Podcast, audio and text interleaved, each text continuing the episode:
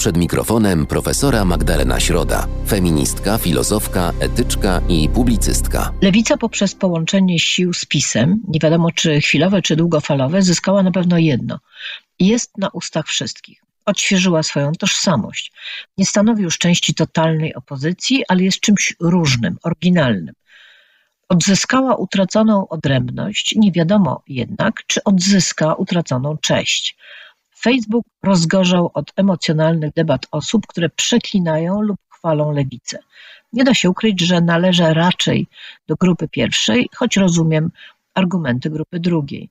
Rozumiem też, że polityka jest dziedziną prakseologii. Trzeba być skutecznym, widocznym i w tym celu można się układać nawet z samym diabłem, tyle że przy niektórych panach spisu diabeł jest naprawdę poczciwym gościem. Wydaje mi się, że decydujący wpływ na decyzję lewicy, by pertraktować z autorytarną partią, dla której zarówno prawa człowieka, konstytucja, jak i sama demokracja są wymysłem bolszewickiego lewactwa, miał Aleksander Kwaśniewski. Tak to już bywa, że w Polsce żaden z ważnych mężów stanu nie jest w stanie przejść na emeryturę, lecz musi mącić, bo jego narcyzm nie wytrzymuje politycznego osamotnienia.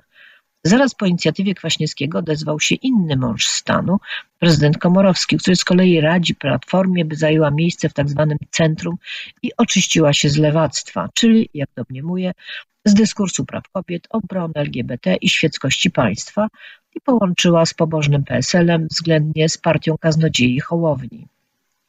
I tak oto znacząca część rozsądnych Polaków nie będzie miała na co głosować, bo koktajl PO-PSL Polska 2050 będzie różnił się od PiS i innych prawicowo-średniowiecznych ugrupowań jedynie temperamentem ich przywódców, więc znów dominować będzie Kaczyński, Bielan, Terlecki, Kurski, bo ich wola władzy połączona z absolutną bezwzględnością działania nie mają konkurencji. Ale wróćmy do lewicy.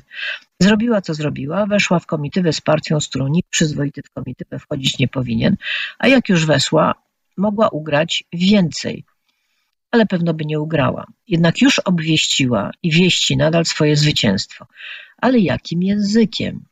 To jest dość szokujące. Robert Biedroń, pan Czarzasty, wielu członków i członkiń lewicowych partii broni się, czy raczej jest dumnych z tego, że, cytuję, dbają o dobro Polaków, troszczą się o dobro wspólne, że jest taka racja stanu, w dzisiejszej polityce te słowa wyciągnięte z lamusa historii są nie dość, że zupełnie nieprzekonywujące, to toczka w toczkę przypominają cyniczny dyskurs PiS, który odwołuje się z reguły właśnie do dobra Polaków i godności, a zwłaszcza do zwyczajnego człowieka, niszcząc konstytucję, ograniczając wolność, czy traktując wielu jako podludzi, którym nie należą się prawa ani szacunek.